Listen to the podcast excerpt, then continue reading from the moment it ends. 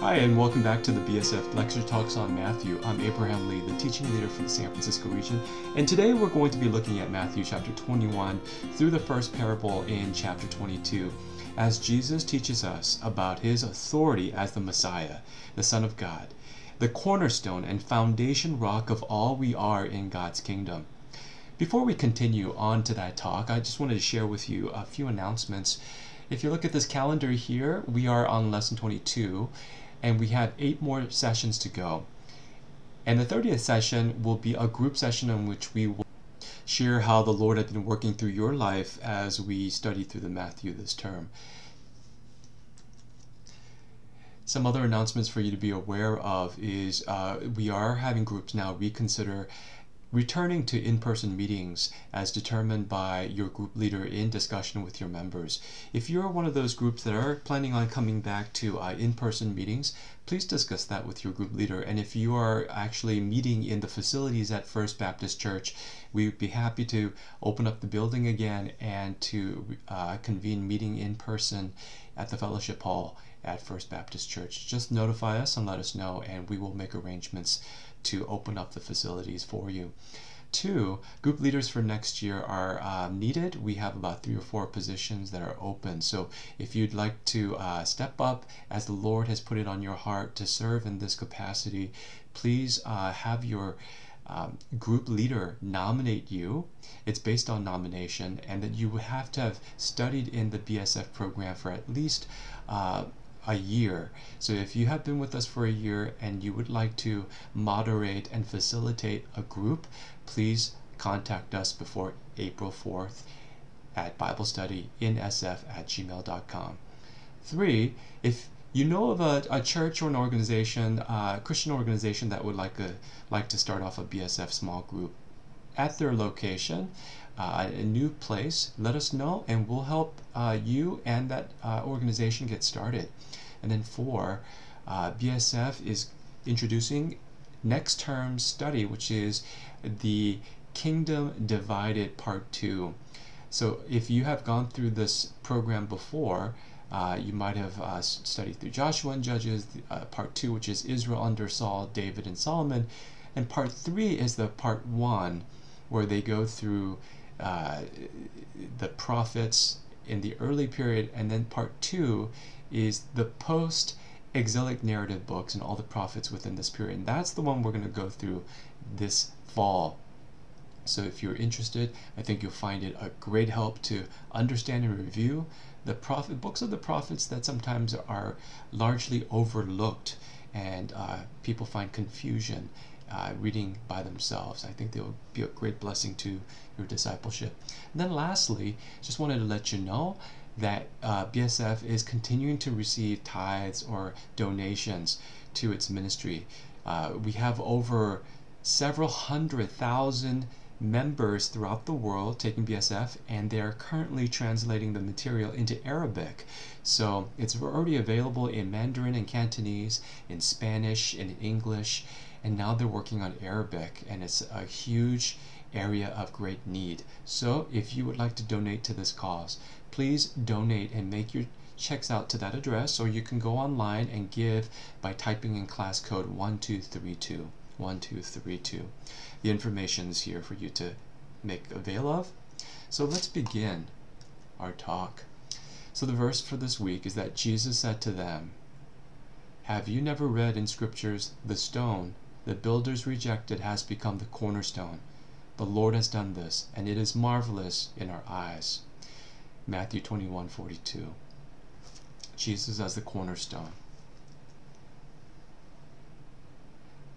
So let, let me begin. The big idea is the authority of Jesus Christ, our Yeshua, who is the Messiah. He is the authority. And the aim, or the uh, what this passage is causing us to learn, is that those who reject Jesus' authority will face judgment. Let me start off by sharing a story. You know, I, I had to build out a small storage shed in the back of uh, of the house, and um, it was very tough. I had no idea it would be as tough as it was. It took me uh, maybe a span of two or three days to put it up. Uh, it was a modular piece that we bought, but still, uh, we didn't know uh, all the things, the setbacks that we were in for before we got started. But do you know what happens if you try to build a small storage shed on a piece of ground that is not level and without a good foundation? You will get a very warped and unstable building. And I found this out, almost learned it the hard way if I didn't stop halfway and then uh, tear things down, noticing what I had done wrong in the first place. If the first piece to this building is put together on unstable ground, all the other subsequent pieces will not fit. And the structural integrity all becomes jeopardized because the pieces are misaligned, they become warped, and eventually become so compromised that the whole building will collapse on you at any minute. It will not only be very difficult to put into place together to get all the pieces to fit together, but even if you persisted and got it all together, it will be so structurally unstable that it will have the potential of hurting someone very badly. So the only solution was to tear it down and then build a strong flat foundation for which the kids stand. In this lesson, Jesus explains that he is the cornerstone to the architecture of our faith. Accepting and trusting his authority, which was given to him by the Father, will give us the eternal life that only he can give and allow us to live with him in his eternal kingdom. So when we read through here, it start the passage starts off with the uh, story of Jesus approaching a fig tree. He was hungry and went to the fig tree to partake of its fruit, but when he got there, he found there was no fruit on the tree, although it looked like it was leafy enough to be bearing fruit in its season. Well, it says it's not in its season. So I went back in and studied what is the fig tree and how does it grow? And it's a, I found out it's a very unique tree, unlike many other fruit-bearing trees. So, but before I go into that, um, it, it, it had this appearance of uh, being decorated in a way as to look like it was going to have lots of fruit. So when Jesus took away the ability of the tree from bearing fruit and it withered, um, it may come as a surprise for many of us to read that, almost uh, a bit harsh. But there was an important point that he was driving at, which was a teachable moment for his disciples when they came up to see a withered tree. It was very important for Jesus to illustrate an important point about trusting in his authority. Now, please, please, please do not misunderstand here what is going on as can happen when we take our focus off of what Jesus is teaching and keep looking at a withered tree. Don't look at the withered tree as much as look at what Jesus is saying. Jesus is not speaking to the tree as if the tree had a soul or cognition and could do something about its own state. He used it as an illustration of people, the very people he cared about and wanted to teach, so that they really understood, rightly understood the scripture and who he was and how they needed to have faith in Him. We also created and redeemed for fruit bearing. We are created and redeemed for fruit bearing, always ready for every good work and purpose He has planned for us to do. But what happens when we keep uh, only maintaining an outward appearance of being or looking like a fruit bearing tree, only in the superficial way, but we lack the substance of it? Never really act or engage in the life of an authentic and real Christian, ministering and serving into the body of Christ and in the world. What happens when in the daily living of life and the principles of Christ, those are not practiced?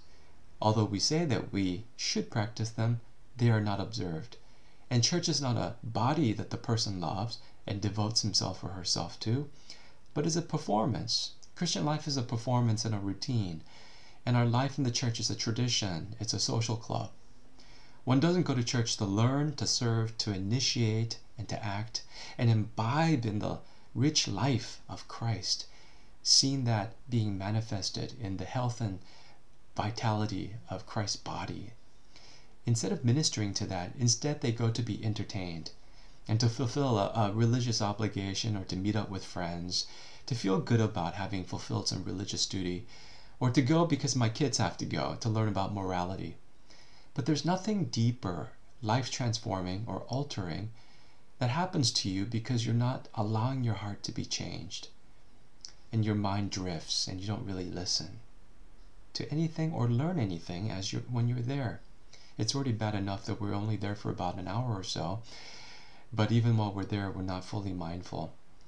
Then Jesus says, You will never bear fruit. And what fruit bearing impression you're giving off, even that is fake, and it will be taken away from you.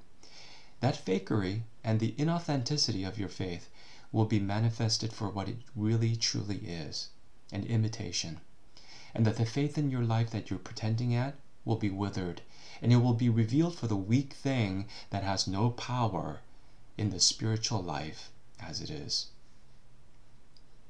You see, when he says um, uh, the absence of fruit on this fig tree represents a picture of unbelieving Israel, it also is the picture of an unbelieving believer. Despite the external appearances of faithful and dutiful obedience to God, um, for Israel, the majority of Israel rejected God and God's offer of redemption through Christ. Both the fig tree and Israel represented an appearance of faithfulness. However, upon closer inspection, both were found to be fruitless. Jesus exercised his authority as the judge. I am reminded of the call to repentance that John the Baptist made to, to the people. In Matthew 3 8, as well as Luke 3 8, if a person says he has a mindset of repentance as he approaches God, then this should really mean something. It means that we come activating into a series of changes that lead to bearing fruit in our lives. Let me remind you what John says to the Pharisees and Sadducees when they came to uh, watch him at the place of baptism. He said to them in verse uh, 7 here, he says, You brood of vipers, who warned you to flee from the coming wrath? Produce fruit then in keeping with repentance. So take special note of that in Matthew 3 8 there, where he says, Produce fruit then in keeping with repentance. And do not presume to say to yourselves, We have Abraham as our father. For I tell you that out of these stones God can raise up children for Abraham. God is patient, and He waits to observe what fruit you will bear, and the refreshment of your life such that it nourishes others. He waits for that. It gladdens the heart of God to see it, and yet He will not wait endlessly for you to make those connections and make those critical decisions. It's not that He's hungry for the fruit. He delights to see fruit born out of your life that flows into the lives of others, that enriches the family of God, the body of Christ. The truth should make profound changes in your in your heart for the things of God. If you don't do this, there is an early judgment that comes, wherein even that which you have will be taken from you, and it will become a withered thing. Your life will become a withered, spiritual life will become a withered thing. So the fig tree is very distinctive in its fruit bearing cycles from other trees. Fully grown figs, uh, fig trees undergo two or four fruit bearing times in a year, with the first fruit bearing stage in the spring, co- coinciding with the time of the Jewish Passover, which is this time when Jesus actually sees the tree and he goes up to it, just before he enters into Jerusalem. So these large fruit trees, um, the fig tree, should be bearing its first fruit at this time but its larger fruit comes in the fall season, and that is often mistaken as the main fruit because it is so large and it's benefited from the warmer tem- temperatures of the summer. But the first fruit comes at this time, and Jesus was walking up to it to see if there were any fruit of this kind um, at this point. For a tree that is that large to be identified from a distance, this fig tree should have surely borne its first fruits by then under each leaf. And Jesus may have been looking for that. But while giving the appearances of bearing fruit from afar, it wasn't really flourishing as it appeared. It was focusing all of its energies on leafing and showing nothing of bearing fruit. This first fruit.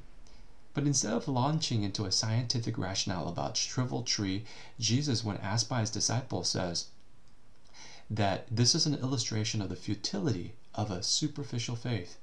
He admonished a call to a bold faith. He explained that if they truly believed and did not doubt, then their faith would be consequential and powerful. That whatever they asked in prayer would be received. With God, the impossible becomes possible with prayer and faith. When we pray, it changes us and activates new realities in righteousness. So, principle number one, as you see here, So, under Division 1, where it says Jesus asserts his authority, the first division, we have the first principle submitting to God is the only way we can bear spiritual fruit that glorifies God and blesses others. It's not a halfway thing, it's total submission to God and accepting His authority in our lives. If we have faith and do not doubt, we will see God remove mountains of doubt and unbelief. With, with trust in God, we can share the salvation message and see hearts of stone turn to faith we can see mountains of doubt and unbelief removed. As we persevere in God's mission, He will do amazing things in answer to their in our prayers, and by seeing those prayers revealed, our faith deepens and becomes enriched, and we grow greater confidence in knowing that God is real and active in our lives. That's what a lot of people miss. They wonder what God is doing because they haven't made the decision to commit themselves fully. How do you see your faith being hampered from full commitment to the Lord uh, by you're not completely surrendering to Christ's authority in all areas of your life. The fruits of righteousness is not something ethereal or theoretical, it is a real outcome that results in the person's life, which results in fruit bearing. Jesus points out how our faith is so important to producing amazing fruit, amazing fruit, to accomplish those things you did not think possible. Uh, like withering a tree or moving mountains, he says, You will receive whatever you ask for in prayer. So important that in prayer we are aligning our will to the will of God. That's verse 21 22. You will receive whatever you ask in prayer only when you align your will to the will of the Father, so that you understand what His will is, so that those becomes your prayer requests. The Pharisees in particular are these leafy trees, and he's judging them first and foremost here. They look like they have they should be bearing fruit because they have all the appearance of it. They have the right credentials, pedigree, their positions and titles. They look refined and they have ornamental robes. But this situation, this is a situation where the clothes do not make the man. The clothes do not make the man. These things all belie a hollow, artificial, fake religiosity that has nothing to do with the substance of the real spiritual reality of Christ. They do nothing, they provide nothing. But people who are religious, just merely religious, often find themselves quite content with the superficiality of their faith. They have rejected the king and his invitation, and they would kill his emissaries and his invitation and even his son they are like the man who arrives to the wedding without the right wedding garments, and they refuse the robe of righteousness that only the Savior can give them. They come because they heard the invitation, but they not, may not believe in the authority of the Son of God. So now, after Jesus enters uh, Jerusalem, he heads directly to the temple and starts teaching. So he enters into the temple and starts teaching. And uh, it's kind of like going into the university and start teaching students who are hoarding around you because uh, they're super interested in what you have to say. And then other professors are walking by and thinking, "Who are who is this? it, I don't I don't recognize this teacher." Well, uh, in the same way, the rabbis come by and they not the rabbis but the teachers of the law and they come they question him they wanted to know by what authority and whose authority jesus was teaching and healing in the temple courts Jesus knew in their hearts that they only believed in their human authority, that they would not believe in the authority of God, which was clearly manifested in John's life. And John was supernaturally and powerfully uh, impactful in the communities that he ministered in. Um, and still, they didn't believe him. They knew the people's lives were changed by John's ministry of repentance, but the teachers of the law uh, didn't accept it. They believed it was from men. They believed that authority was from men. But if they acknowledged that, uh, then they were afraid of the people gathered here because they all understood John to be sent of God. But if they also confessed that John was uh, given the authority by God, then they would have had to believed him and believed in Jesus, who John professed to be the Son of God.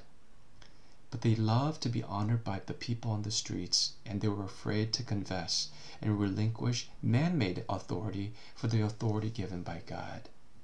This is what happens today, too, right?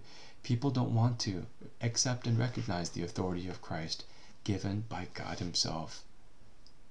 So, what did the religious religious leaders reveal by their answer to Jesus when he questioned them about the authority of John?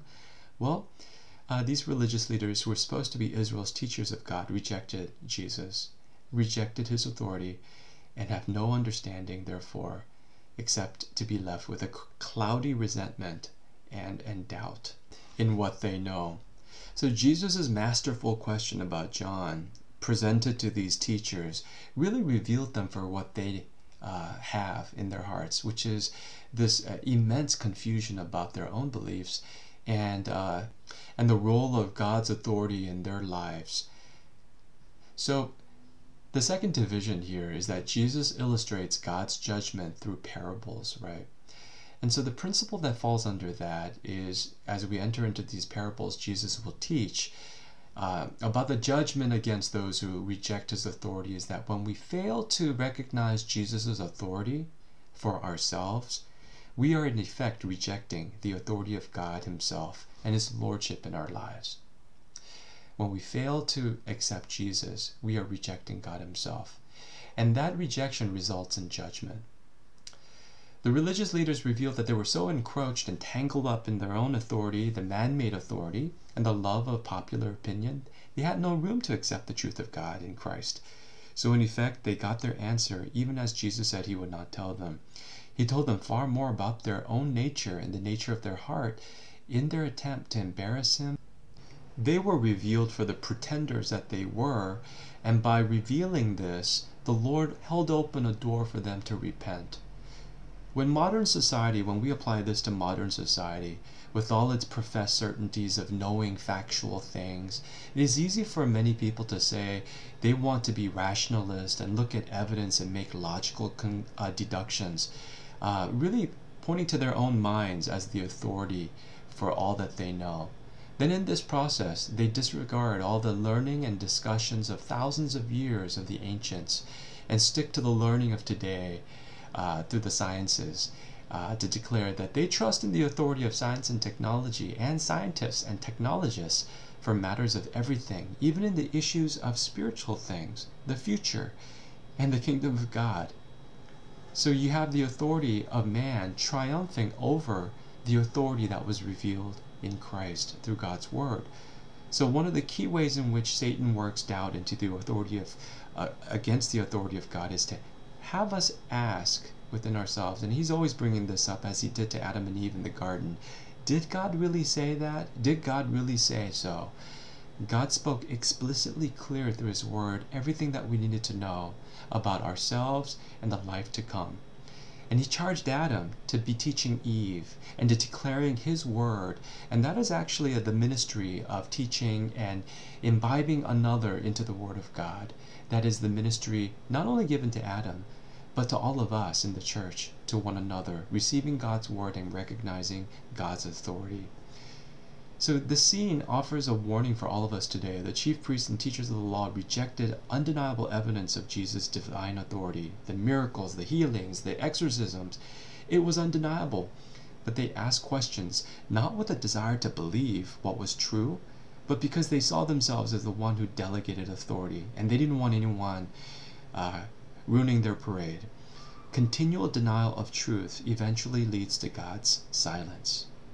The, and that's a scary thing. The authority of Jesus must stand firm and true above all other claims of authority. Why?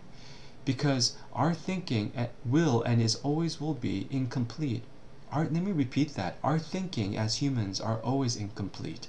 The scientific process is always a process of endless discovery, and models will continue to change, and our thinking about things will continue to adapt and pivot by every new finding that we learn. Our thinking is always incomplete, but God's word is complete and eternal and will not change. And that we can rest on for sure. So Jesus knows that the people will perish without their submitting to his authority and salvation. There is his judgment for all who rely on anything else other than Jesus. So Jesus teaches them in parables about the judgment to come for those who refuse his authority Parables emphasize and drive, drive home important spiritual truths Uh, one ancient rabbi said that teaching scripture without a parable is like trying to use a basket without handles. It's hard to get a hold of. So here we have in the first parable the parable of two sons. Both sons rejected the father's authority. The first son by his initial refusal, and the second son by failing to keep his word. The father in this parable represents God the Father, of course, whose authority is rejected. But the first son depicts all of those like the prostitutes and tax collectors who initially rejected God but had a change of heart. And the second son re uh, reflected the Pharisees and teachers of the law and the chief priests who professed obedience and said they were followers of God but refused to accept Jesus in the areas in which authenticity and real acceptance in their heart should have shown. So Jesus asked them in telling this parable, which of the two did the Father's will? They replied, the first son. They knew that the first son was the one that did the Father's will, even though they came late to realize that they should. In the same way, the ones who eventually believed and obeyed were the latecomers, so to speak, the sinners and tax collectors, while those who first heard the word but never entered into true faith, so it would change their lives, rejected it. They dismissed the authority of God, the Father who sent his Son, Jesus Christ, as their Savior. All the while, they lived with a self deceived pretense of faith in God. So later, we come again to Jesus teaching about the cornerstone. What did Jesus mean when he spoke of the cornerstone in verse 42? And how does his comments relate to parable and Israel and their religious leaders? Well, again, the, you have to understand what the cornerstone is. Back then, they didn't build uh, concrete foundations for buildings like we do today. They started off flattening the ground against sand, and then they installed uh, a standard stone, a, a stone that guided all the other processes of stone laying to come, and that was called the cornerstone. That cornerstone structurally was an important marker that guided the structural components of all the other rocks and stones that came and built and laid out the foundation for the building that was built on top. It allowed all the other stones laid down to be plumb and parallel and in alignment to each other. So if the cornerstone was flawed, the whole building would have been crooked and unstable. And furthermore, this critical cornerstone couldn't be used in another place. Because if you did, it would have caused even more instability. It just wouldn't fit. As soon as you tried to do that, replacing it as a third or fourth or fifth stone, not the first stone, it would no longer act as the cornerstone, and all the other stones lining up against it would be put out of kilter. And because it was so large, determining the x, y, and z axis of the building, all the stones that would go on the side and above, if you didn't place it at the corner, it was not going to be able to accommodate. It wouldn't have fit in anywhere else. This means and it tells us actually a lot. This means you can't just try to squeeze Jesus somewhere else in your life as a backup, as a backup plan. Like, you know, a lot of us do, and I know I'm guilty of this at our house. We have a lot of junk laid away in our, uh, just in case junk that we store away for the rainy day seasons or we think we're going to use again in our garage or in our basement. Uh, but we never do, and it accumulates. Um, we can't use Jesus like that. Jesus can only fit in as the key authority and as the first cornerstone over all of our lives. He is the benchmark for everything else that comes in thereafter. He's not second, he's not third. He is the marker and he is the cornerstone. He, he's the one that makes all the revealed message of God given to us through the Old, Old Testament and the prophets, the law. He's the only one that makes it make sense. He is the one who holds all reality and the universe together, as he is the maker of all that we see and know. But sin has caused men's heart to reject and turn from him, to reject what he has been teaching and offering through himself. So we do this even today as we reject his claim to authority and his authority over our lives, and reject his plan of salvation for us just out of hand and we replace it with our own idea, whether we become in an ego maniacal way, we become the authority, or we lay that authority up to sciences or some method or some technology. And we see ourselves falling um, in idol worship to those things eventually when we give it that kind of uh, authority and priority in our lives. For the sake of time, because I have been going overtime uh, this session, I just wanted to remind you to go back and read the parable of the tenants found in uh, chapter 21, 33, which I had skipped. Uh, that Jesus is referring to um, when he talks about the landowner who plants a vineyard. It, that is a reference to Isaiah chapter 5. So if you uh, would go back there and reread Isaiah chapter 5, uh, you will see that Jesus is hearkening to something that the Pharisees and teachers of the law would have uh, all understood and have known and maybe even memorized. So they would know uh, what he was addressing here as he's talking about uh, fruitfulness, how God desires abundance, and how he desires the leaders to be cultivating and managing the process of fruit bearing among God's people faithfully. So, going on to the last parable, uh, just because I'm lacking time here. So, this last pa- uh, parable that we're looking at in chapter 22 describes a king who has prepared a wedding ba- banquet for his son. Now, anytime a wedding banquet is described in Scripture, it is oftentimes a symbol and a, meta- a metaphor, maybe even a motif, representing heaven itself. Heaven as a place of great joy and celebration in the victory and triumph of the fulfillment of all things accomplished by the Son. So it is a celebration of God in which the joy of his heart is on display for all nations, all principalities and powers in heaven above and earth below gain witness to and experience the glory of God in the fruition and fulfillment of all that He has promised. So God calls us to be with Him in that moment and with His people to celebrate what He is doing and has done in our lives your response to God's invitation here is critical because you know it's interesting here uh, that he celebrates and he, he longs to bring more and more people in but they all repeatedly tell him that they're too busy or they have other plans. Your response to god's invitation to celebrate reveals what is most important to you.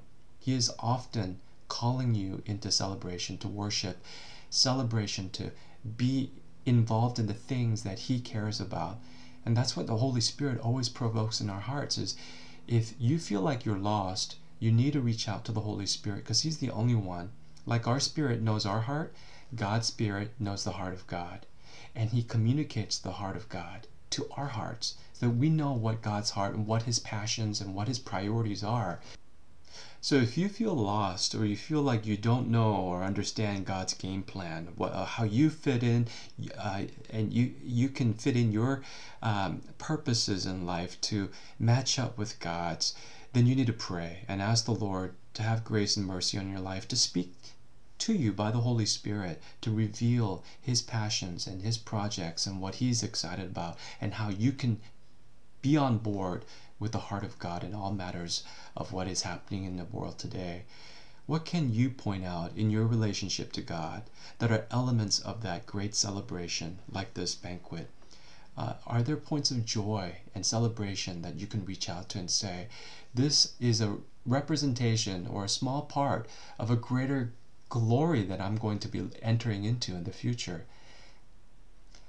Remember also that in this parable, God repeatedly sends his servants to implore, to beg those who have been invited to come, but they refuse each time. It shows how merciful God is, how ardently and persistently God reaches out to those who have been given the truths of his word and promises uh, for the ages that he's explained and explained and explained and sent many prophets to explain, and now the apostles. Now he has the church to explain. God is patient and is not quick to wrath. He is not desiring that any should perish, but that all would come to faith in Christ. So, a final point to look at here is that there is a person who does come to the feast without wedding clothes. Illustrate, this illustrates the person who wants to be saved on their own terms. They think it's all right to wear their own righteous garments to be accepted, accepted at God's holy banquet.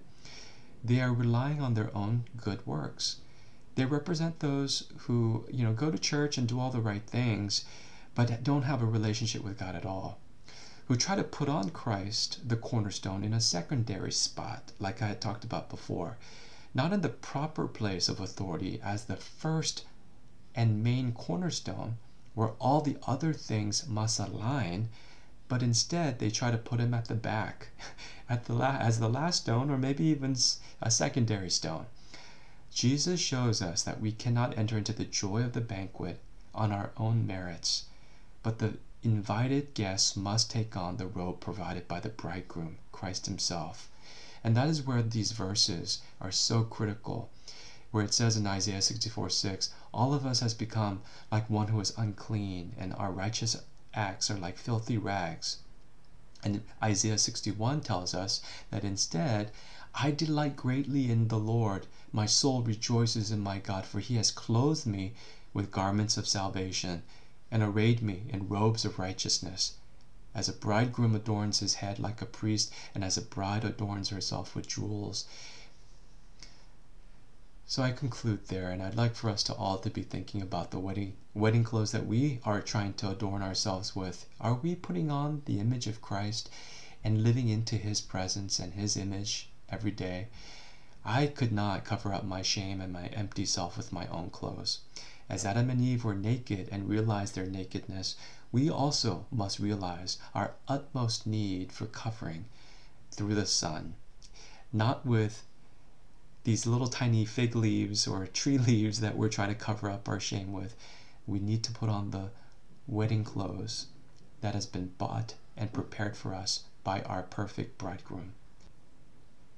Let's pray. Heavenly Father, you have done all things well. We thank you, Lord, for the glorious Son who has come to rescue us and fulfill all of your promises. And those promises have not even finished yet. This is now the start. You have saved us, but you have now also called us into the kingdom of God, for which we will see being unfolded in times to come, into the glorious wedding feast of the Lamb. We rejoice in you, and we declare you, Lord, the great joy and bliss of our lives, Lord. You are the one we celebrate and we worship and we declare as our sole authority and we submit all of our lives to you. If we have not done so, Lord, help us to increasingly authenticate our faith in you by declaring you as our cornerstone. We thank you for it all. In Jesus' name we pray.